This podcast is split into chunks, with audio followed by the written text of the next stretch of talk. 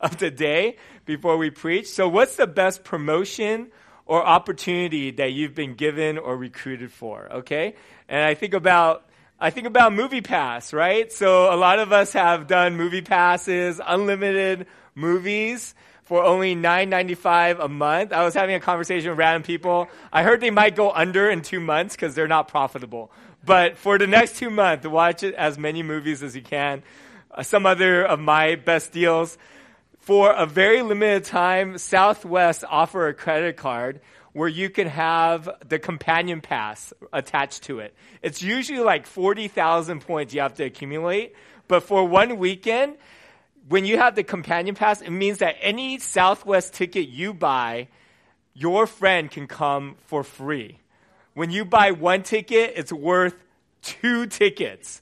So me and Nina got it. I'm thinking we go to New York, Florida on one ticket. Liam flies for free because he's under two, and Nina also comes along. After five months, we've used it zero times, but it just made so much sense to get it, anyways.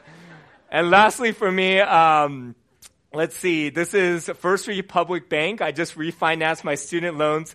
Their lowest rate is 1.95 for for student loan refinance. I know their highest is about four percent, 15 year plan, and uh, just great customer service. If you're interested, I'll split the referral fee with you. All right, so what are some of the best promotions and opportunities that you've been given or recruited for? I'll give you guys a minute to talk about that. All right, any like any really great deals we need to know about? This might be the rest of the service, but like, do you guys have anything like, oh my gosh, I just saw this on my Google feed on the sidebar of they're reading my email on Gmail. Anyone have some like really amazing, amazing offers for the rest of our community? Go ahead, raise your hand. Ariane? No, got nothing. All right. Good to see you. don't, don't feel nervous. When we look at the book of Matthew, it's, it's meticulously structured. It's this tapestry in which Jesus weaves together narrative, which is kind of the stories and the accounts of Christ in, in, um, in his life, and then discourses, his teachings. So between every narrative, there's six different narratives there's a teaching of Jesus, uh, these compilations of his messages that are, again, woven to, together. And there's this process that the Gospel Matthew is taking us in, this journey. And so we're actually on the fourth segment now as we've been journeying through the book of Matthew. First, uh, chapters one through four is about the Messiah of Israel and the hope of Gentiles. And we think about Jesus' arrival on the scene in Jerusalem and all of these Old Testament prophecies that allowed and, and caused anticipation for the Jewish people of the Messiah. Another word for the Messiah is the anointed one or the chosen one. Think about that, the chosen one. And everyone's just waiting for this king, the, the son of David to come on the scene and to build out his kingdom. And so Matthew worried that they had envisioned David building out Israel.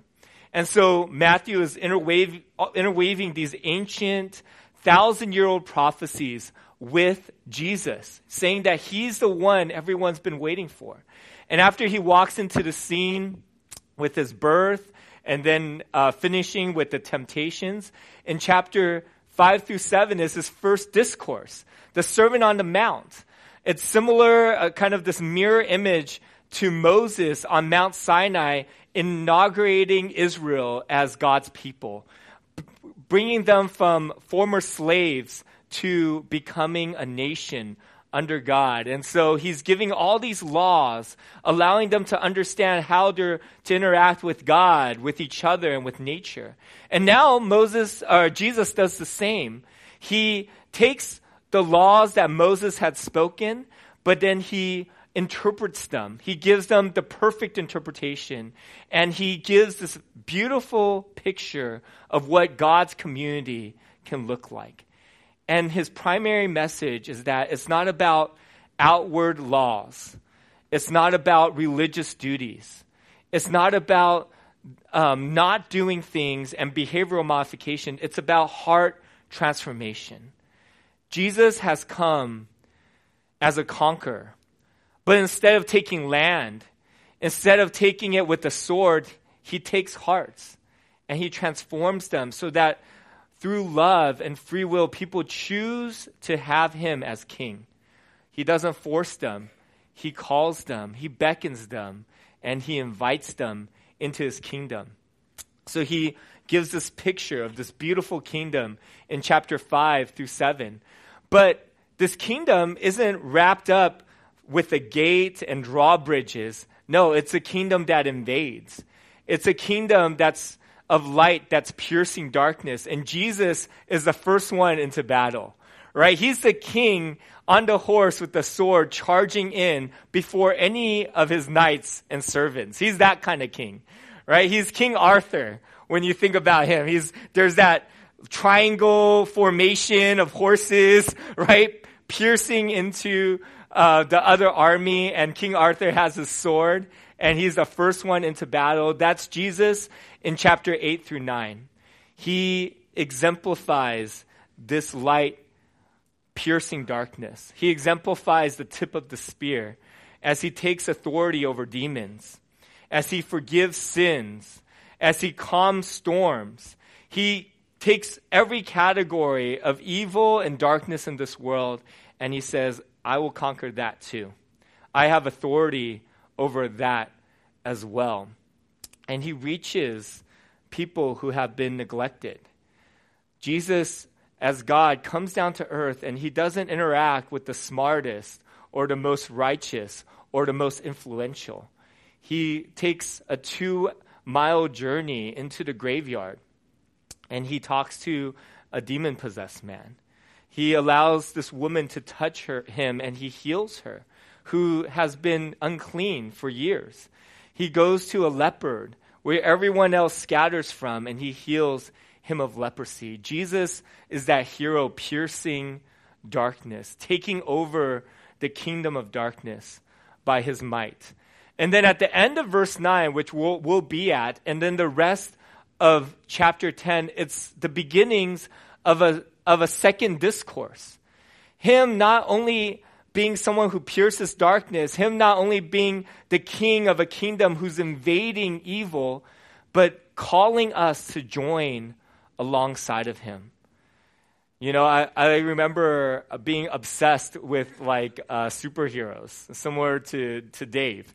And I've seen all the Marvel movies, and I was really into Power Rangers. And then I would daydream about it all the time, especially when I was a kid. Nowadays, just, you know, I don't have as much time to daydream. But I'm always like I'm always being invited into the superhero's journey, right? It would be like the Power Rangers and me, the second Yellow Ranger. And, um, no reason, random color. And, um, anyways, and uh, and I'm like shorter than everyone, but I have I have fighting powers as well, right? And I'm fighting alongside them. The Power Ranger now has like a third arm that I became uh, out of my dinosaur, and and I've always wanted to be invited in to, this, to an epic journey with a hero that seemed indefeatable and courageous and fearless, who, who never backed down from evil. And Jesus does that for us. And it's not a fantasy or a daydream. He calls his disciples not just to be observers or witnesses, but to be participants, right? Stephen Curry doesn't just invite you, Stephen Curry doesn't just invite you to, um, to a courtside seat, but he asks you to be on his team, to fight against the evil Cavs together, right? to, to, to shoot th- three pointers with him. Can you admit, Im- imagine that? And Jesus, the greatest hero of all times, um, the, the God and man together says, Come and join me in piercing darkness. Come join me in fighting demons and, and offsetting oppression and liberating people.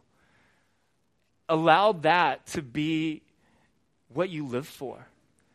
beyond yourself, beyond your family, beyond everything that we're, we're, we're asked to, to give our lives to, do this. This that, that expands through the totality of human history. When Adam and Eve gave stewardship of the whole earth and themselves to evil, Jesus came to take it back. And he says, Do that with me. So, verse 35 says, Jesus traveled through all the towns and villages of that area, teaching in the synagogues and announcing the good news about the kingdom. And he healed every kind of disease and illness. This is one of the first times we hear this word good news or gospel. And it, and it has this conquering uh, mentality to it. When they thought about kingdom, they thought about the Roman Empire. And when they thought about the idea of good news, it was the Roman Empire taking over another piece of land and sending out their servants, these people who would go and proclaim the good news to this newly conquered land. And this idea of gospel or good news is that they were telling people who had they had just conquered that this is a good thing for you. You're going to be happy about this because when the Roman Empire takes over, there's going to be law and order. There's going to be education. There's going to be new roads built. When they thought of kingdom, they thought of, about an invading force. Now, Jesus is saying that his kingdom has come. And he's proclaiming the good news of his kingdom to people. But instead of forcing them and conquering them with the sword, he invites them in by dying the cross for their sins. When he saw the crowd in verse 36, he had, he had compassion on them because they were confused and helpless like a sheep without a shepherd. He said to his disciples, The harvest is great, but the workers are few. So pray to the Lord who is in charge of the harvest. Ask him to send more laborers into his fields. So we, th- we see Jesus looking out at the crowds. Again, these are s- people who have come and haven't had made a decision for whether or not they want to follow Jesus. He, he has three categories um, in the book of Matthew disciples who've given their life to Christ, the crowds who are in the middle, and the Pharisees who are the antagonists, who are opposing Jesus.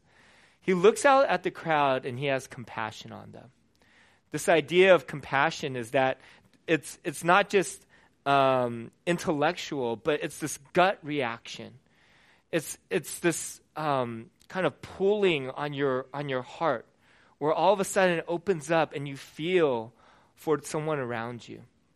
You know, I remember walking to Starbucks and seeing this homeless person, and I've seen and interacted with, you know, dozens, maybe hundreds of homeless people, and a lot of times I just walk by.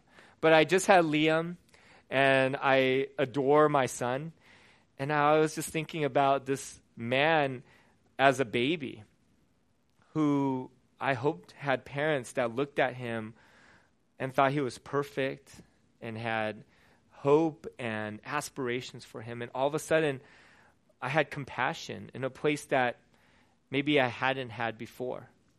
And I wonder when we look out at the crowds of people, when we look out at our school or in our workplace or just at the city of Los Angeles, is there a compassion that we have for others? You know, um, we can oftentimes see a crowd and just kind of, if we're a doctor, we see all the sick people. You know, if we're a police officer, we see everyone who breaks the law.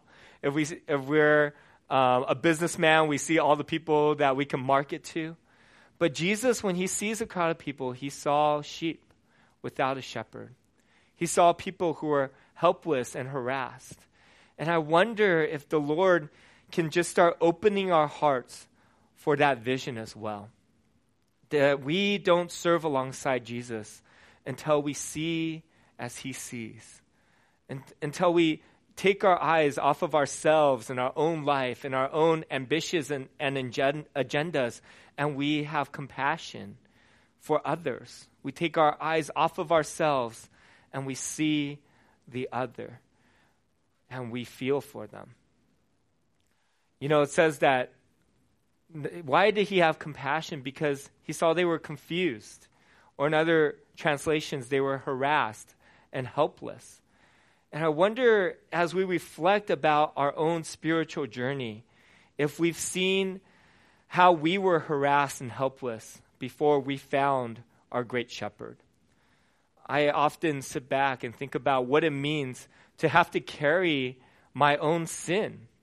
You know, I, I, think about the last week or month or years and the worst things I've done and what it means to just have it be a part of me or have to earn my way out of it or be haunted with it without any way of for finding forgiveness outside of myself. Or I think about without Jesus, what it means to just be completely alone. You know, I was at, uh, my wife gave me two days at Hermosa Beach to pray and to go to a volleyball camp. I did both. And, um, I, and I was hanging out with some f- friends that I met there, and they went home to shower and stuff. So I just, I just waited for them at the restaurant. And I waited for probably like 30, 40 minutes. And I just thought, man, what would it be like? My phone had died, so I didn't have that distraction. So it became, so it was just me. And I was like, what is it like to just be without the Lord and feel totally alone? And, and I've forgotten that. I've forgotten what it's like to just feel alone or to feel a, a terror to death and the f- finality of that or to see my whole life, my health, my finance, my purpose, my family, and to say, I need to have a death grip on these things because no one else is holding this together. Maybe for some of us, we feel that way in our lives. And Jesus invites us into being his sheep. Someone that he says, I will care for you, I will forgive your sins. I will provide for your needs. I will hold your life in my gentle and caring hands. When he looks out at the crowd, he, his heart is to shepherd the people that he sees. And then, lastly, in verse 37, he says to his disciples, The harvest is great, but the workers are few. You know, I wonder when we look out again at these places we reside, if we see this great harvest of people who desire Jesus and want to be a part of his kingdom and family, or if we just think of people when we look out as those with folded arms, uninterested. If we believe scripture, Jesus is saying that the harvest is great, that there's so many people out there who want to be a part of his kingdom. And the problem isn't the desire of those who don't know him. The problem is that there's too few workers. And Jesus asks us to pray. He goes on this really long discourse of turning his disciples into missionaries, but the first thing he says is to pray, is to sit back and pray for more workers. When I think about the history of Renew, that's how we started. We, me and Nina, God asked us to be missionaries to Fullerton before pastors. And so we, right across the street are the apartment complex we lived at for three years. And God opened our hearts to these, to this apartment complex, 100, 1,600 residents, 600 units. About 95% of them uh, are unchurched. It's a very lonely place as well. 5% of people in apartment complexes feel like they have a friend. Most people feel like strangers. And God called us to be event coordinators. So we did three events a month. We had 50 to 100 people show up for events. Sometimes we were off on the sidewalks serving donuts and coffees. Other times we would do these big brunches where 100 people would show up. And then we asked the Lord to help us build a church that loved their neighbors, that would partner with us in reaching this mission field. And uh, uh, year one into Renew, we did this uh, big like slide, um, water slide event. Like 250 people came from our apartment complex. They hung out for four hours. We had barbecue. Um, a lot of our core team was there. We swam with them. And then we invited the kids who came out to VBS right here. And so 35 kids from the apartment community came to VBS, and then our own kids as well. So Nina was Dr. Molecule, which was super cute. And um, Grace is there doing a skit. And I remember one of the men came in and he brought his son. Um, they're both they're Muslim, but because of our relationship, I, I got to know him. He he just trusted us and wanted to be here, and he just stayed the whole time. He saw Jesus resurrect from the dead four different times in animation form. And I remember t- talking to him, and he, he's doing a master's here, and he's going back to Saudi Arabia. And so uh, two weeks later, I sat down and we grabbed coffee together. And he shared with me about Islam, and I got to share the gospel with him. Over the course of time, we saw three women become uh, come from an Islamic ba- background, become Christian. Uh, that's two of the the twins, and uh, we got to baptize them. They were one of our first baptisms, and it was a beautiful thing. I remember sitting by the pool sharing what baptism was. And then one of the sisters said to the other, uh, We might have to give our lives up to become Christian. Because in Iran, they execute people who, who convert to Christianity. And I asked her, Hey, have you seen people who have been executed? And they said it happens all the time. It was one of the most beautiful baptisms I got to be a part of. It was at Corona del Mar. We were walking to our little nook. A seal came out of the water and smiled at us when, when I baptized them. Uh, there were other people clapping that weren't a part of our church, but were a part of God's family. Over two years there, we spent three years total, but this is just to our second year as a church. And through me and Nina's ministry there, um, we had 357 spiritual conversations. We got to see 68 people connect to Renew. We shared the gospel 70 times. That's a lot. And we got to see five people become Christian. Um, another harvest field that we, we went after before planting the church was Cal State Fullerton. And Jonathan Whitmore invited me to join his team. And he had been praying for Cal State Fullerton for a number of years and worked there as a missionary.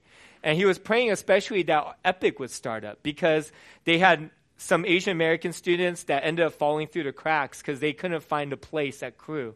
So he had just been praying over Asian American students there. And then I came in, I said I wanted to help. And he's like, why don't you launch a movement? And I was like, that sounds like a lot of work. But 35% of people who go into uh, university start off going to church, and only 10% who graduate continue at church. So it's a place where people ask a lot of questions, and sometimes they don't find the answers they're looking for. But we get to be a part of the conversation. And so we've had really strong stakes at Cal State Fullerton. We've done thousands of, of surveys. a lot of you guys were on that team doing surveys. Kim was one of the first uh, founders of Epic. And when we do these surveys, it's always a humbling experience because you walk up to someone, you know, Hank and Ethan know as well, and you ask them some really basic questions, right? Like, are you interested in spiritual things, 1 through 10? Um, would you be interested in a personal relationship with Jesus, 1 to 10? And you do literally hundreds and thousands of surveys over the course of a few years. And people with non Christian backgrounds I would say a third of them are really interested in spiritual conversations, like not eight, nine, and 10 on whether they're interested in spiritual things. About a third of them are kind of in the middle, somewhat interested. Probably only 5 to 10% are hard rejections. And when I think about what Jesus says about the harvest, and I have no prior relationship. I'm just walking up with fruit snacks and a survey, right? Uh, my line is, "Hey, are you interested in vitamin infused gummies?" You know, and uh, if you are, just help me with this two minute survey. And um, I have a batting average of like 80%. I'm a freaking pro when it comes to approaching people and doing surveys. Um, but there's this there's this amazing eye-opening experience over and over again, whether I'm engaged, uh, we're engaged at Cal State Fullerton or at the apartment complex, that so many people are asking about spiritual things. And, and America is mute on that. Our education system is mute on it. Our bars and where places hang out, our parks, don't talk about it. I've had people that I've met who come from other countries comment on this. They're not Christians, but they're just like, no one wants to talk about things that are really significant. I don't, I don't even know where to have these conversations. And we're so blessed to be able to, to provide that uh, through Epic and Cru. We do all kinds of things like Soularium. Um, and then we did this big magic show where we filled up this pavilion with 600 students. We had to turn 150 away. And this guy d- gave a world class magic show and then invited people to the gospel. About 50 people received Christ there. And then there's Philip Chu. Where's Philip? Uh, he's here somewhere. And um, I remember when he first came to Epic, he was like, I want to, I, I didn't even get his name, but he said, I want to disciple new Christians. And I was like, oh man, that's scary. And, um, and then he said, I'm a part of a cult. But he didn't use the word cult. He said Alpha Omega. And, um, I just wanted to kick him out right away and save myself the trouble, but the Holy Spirit said no. And then um, we at a bonfire we sat down and talked to him. We said, "Hey, we want you to be here. He's he has no exposure to Christian faith except for the cult, and um, and uh, but we we don't want you to invite anyone over. Is that a deal?" He said yes. And then he learned about the gospel. He had a lot of questions questions. We got to baptize him. And Philip was one of the best inviters of people into Epic. He probably invited 20 to 30 of his friends out to Epic over the years. Carl was one of them. I saw Carl here today. And uh, he's one of the friends Philip invited to hear the gospel. And then Carl became Christian at a really hard time in his life. And then I got to baptize him. He shared his story about that. And then God just kind of dropped us into these two mission fields as a church. You know, He, he called us into um, these two places and then placed us right in the middle of it, where the apartment complex is literally a wall away from where we are now, and Cal State Fullerton is across the freeway.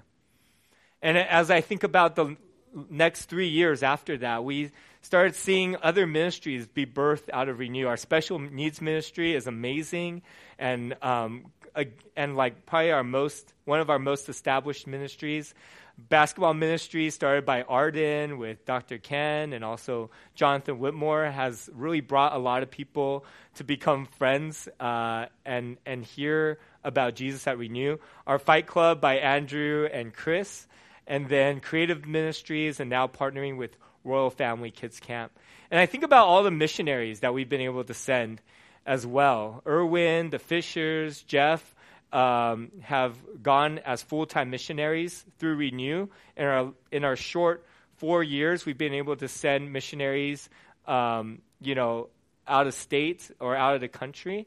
And then we have six local missionaries as well the Whitmores, Gabe, Janet, Janelle. Dave actually works at Cal State Fullerton part time with Cru. And then Paul Kim's the Army chaplain. And then we have Priscilla, Ben, Amos, and Mark, all seminary students.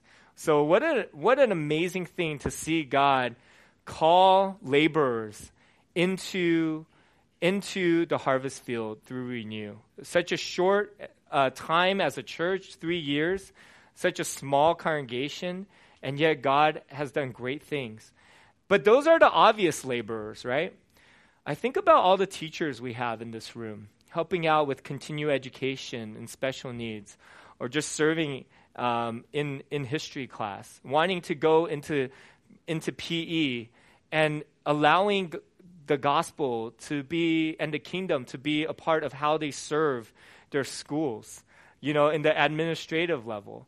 I think about the PTs, the surgeons, the OTs like Nina, the nurses who are a part of our church. Um, the social workers who Grace works with foster kids her every day of the week. Ben looks after people who have ment- who are there for mental health. Uh, we have full time parents, um, and then business people and techies, right? And when you think about all these people, community event organizers like me and Nina, we were working, we were working in a secular space. Um, all of the things we did, we did because we saw it as a mission field, not because it was a part of the apartment life's uh, apartment community's expectations of us. But when I think about God's kingdom, it's there's two ways to look at it. When our when we have a society that's educated, that's healthy, that have parents, that is more like God's kingdom than a society that is illiterate and that is dying of of illnesses and that have kids are on the street.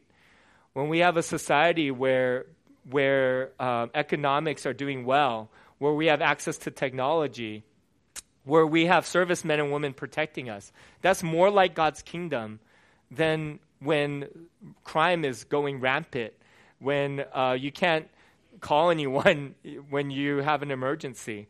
Um, God's kingdom looks like our professions, um, expanding it with, with ethics and caring about what you do and doing it well.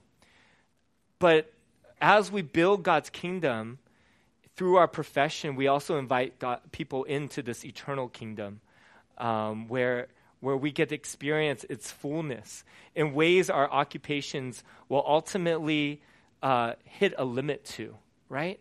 that the beautiful part about the fullness of God's kingdom, we're in the here and not yet phase, but when it's fully here, um, people will be will have access to truth, and we won't have to battle lies. People will be fully healthy. That everyone will have a, will be a part of a family. That we get to do business in ways that isn't about greed, but is about creativity. When I think about Acts chapter 17, I think about all of you because you have been placed in such specific places where God's calling you to be a missionary that I have no access to. And he's, but he's also placed us here as a community to be missionaries to places that we can only reach together. I'm, I'm moved every time I read this passage. I want to read the whole chapter, but because of time. For this is uh, Paul in Athens. He's gathered, Athens gathers the greatest philosophers and thinkers of their generation, and they, they talk about all kinds of religion and ethics and what society should look like. And here, as they give Paul a platform, here's one of the things that he says For one man, he has created all the nations, that they should inhabit the whole earth. And he marked out their appointed times in history and the boundaries of their land. What Paul is saying is that every person, when God places them on earth, he marks out the time they're supposed to be on earth for and the spatial place that he's placed them in. That it's with intentionality you are where you are. With purpose, he's placed you in this moment, in this space, to hear this sermon. It's with purpose he's placed you in your job in your cubicle, in your classrooms, with the people next to you. Why? God did this so that they would seek him and perhaps reach out for him and find him, though he is not far from any one of us. For in him we live and move and have our being. For some of our poets have said, We are his offspring. God places you and everyone around you in each moment, in each space, whether you're rock climbing or at the movies or in the grocery store, for the very purpose of finding God, so that we would find more of Him. Because there's always more of His love to be discovered, but also so that other people can find Him through us. Isn't it amazing to think about how detailed and thought through and with such precision he places everyone on earth for us to work with, for us to uh, be at parks with and at coffee shops with? You know, I think about my volleyball crew on Saturdays, and I've been able to spend two years with them. And one of the girls uh, that I, I love partnering up with because she can set super well um, she asked me to do her premarital counseling, and her and her boyfriend aren't Christians, and but I've been able to just be there with them, right? Um, not as a pastor, but just as a laborer, like you are. Another guy, I love his, him and his family. I've gotten to know his kids. I always partner, try to partner with his daughter. She's probably like 17, 16, and um, getting really good at volleyball. But I there was a time where I got really cocky about volleyball. That's like 95% of the time. Where I'm like, I need to play with better players, right? And then but then she felt like my little sister. So I, I started playing so that she would have fun. And it was just uh, it was just so much better than playing for my ego, right? So when we won together, I'd be so happy. And then one time at a game point, like this person was was spiking and I blocked him and we won that from a game winning block and she was super happy. And my my heart just like leapt for her, you know? And, um, and, uh, I've gotten to know her, her dad. He's become a friend. And they talked about how they lost, he lost one of his, um, nephews to a car accident. He was coming home drunk, stepped into the street, and got killed. And they're just grieving. This was like in between a game. He was just talking to me about it. And um, he said, Man, it's been hard to go to church it's been hard to pray, and I have some doubts. And our family, except for my wife, haven't been to church in months. And so this week, I'm just going to see if he can grab coffee. Um, because everywhere I go, when I'm doing it right, God's placed me and everyone else there for a reason. And the harvest is plentiful. And I just want to invite all of you to be workers and wherever He's placed you. Here together, and where you are on your own as a firefighter, as a teacher, as a mom, as this businessman. He's placed you there, and He's placed people around you so that people could draw near to Him. And you know what I think is the best part? The best, best part about doing this is that I think Jesus and for sure his disciples prayed for laborers. And I think about all the prayers that Jesus has answered for me. And I get to, I get to make, okay, maybe I'm wrong here, but I get to answer one of Jesus' prayers. I think he talks to the Father for laborers. And I get to be like, hey, Jesus, I want to do what you prayed for. I want to be someone who's on the field and call other people to the field too. That Jesus prays for this, and we get to say, we get to say yes. I hope that we could quickly. Um, I mean, some of our core value, one of our core values is that it's about Jesus' mission. And in the very small font that you can't read, a church where every small group is a mission team and every member is a missionary. That's who we are. We pray that we would be, it's about being God's family. And in the small font, you can't read that we're praying for a multi ethnic family. Not because it's cool, but because we want to reach all the nations. And we do that through being multi ethnic ourselves. You know, we have some Brazilian families with us. And it was amazing in our small group to hear Dario and his wife pray in Portuguese uh, for us. And I invited them and Paulo and his family to lead us in a Portuguese uh, worship song because we desire to be uh, a community that can reach all of Fullerton. And we prayed that we would be empowered by the Spirit. We're not doing this on our own. We're doing this because Jesus prayed for us to do this. And then He gave us the Spirit to partner with us, to empower us. So, where has Jesus called you? You know, He's called me to the beach to play beach volleyball. Praise the Lord for your calling. Thank you, God. I received that in Jesus' name. Uh, who, where has He called you to reach and to love people? And also pray with Jesus. Answer His prayer and pray with Him for laborers. All right, well, we just go ahead into our small groups again. We're going to spend five minutes there, and then the worship team will uh, lead us into worship.